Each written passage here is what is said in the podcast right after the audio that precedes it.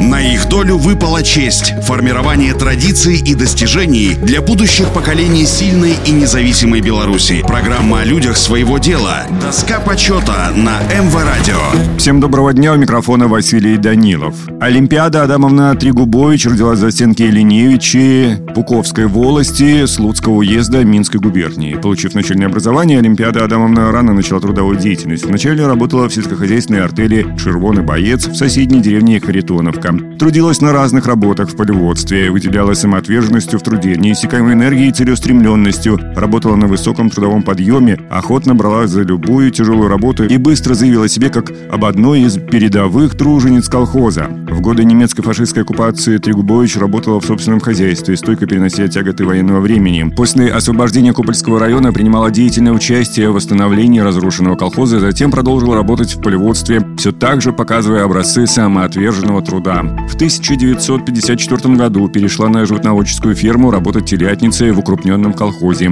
Несмотря на то, что на ферме отсутствовала механизация, а работы выполнялись вручную, Олимпиада Адамовна настойчиво постигала особенности выращивания телят. Понимая, что многое надо знать и уметь, она присматривалась к работе более опытных. Скотниц училась у них. В труд вкладывала все старание, чтобы в совершенстве овладеть новой профессией. Упорный труд и аккуратное соблюдение правил ухода, содержания и откорма позволили Олимпиаде Адамовне добиться стабильно высоких показателей по сохранности молодняка свиней, неуклонного роста среднесуточных привесов. Указом Президиума Верховного Совета СССР 22 марта 1966 года за достигнутые успехи в развитии животноводства, увеличении производства и заготовок мяса, молока, яиц, шерсти и другой продукции, Трегубович Олимпиаде Адамовне присвоено звание Героя социалистического труда с вручением ордена Ленина и золотой медали «Серб и молот».